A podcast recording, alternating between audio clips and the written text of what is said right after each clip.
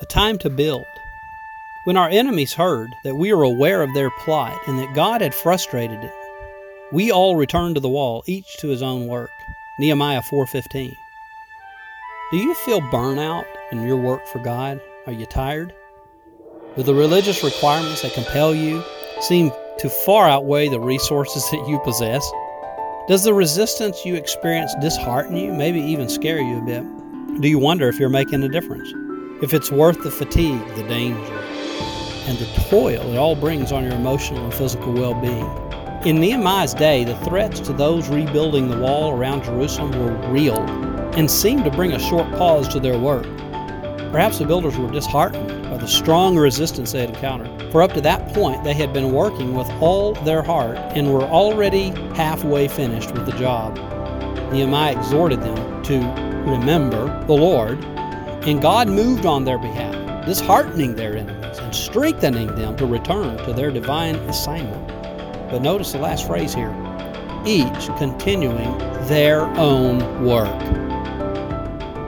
Beloved, we each have a design assignment from the Lord, which is a part of a much bigger agenda. Stop trying to save the world. Stop trying to do everything in the church. You can't. You shouldn't. Do the work assigned to you.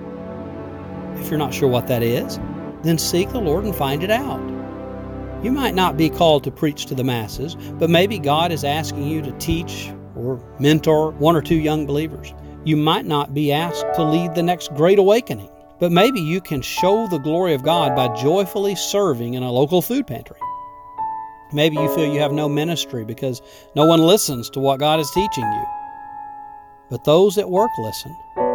Or maybe they observe your life, how you treat others, how you honor your employer, and how you live with integrity. I say, what a ministry. What a divine assignment, taking God into the marketplace. Maybe you don't feel you evangelize enough, but you pray fervently with all kinds of prayers and requests. Where would the world be without the agonizing prayers of the praying grandmas? We each have a design assignment. It won't be easy, and it will have resistance, but the burden will be bearable if we do our assignment and not someone else's. Paul says, Tell Archippus, see to it that you complete the work you have received in the Lord. Colossians 4:14.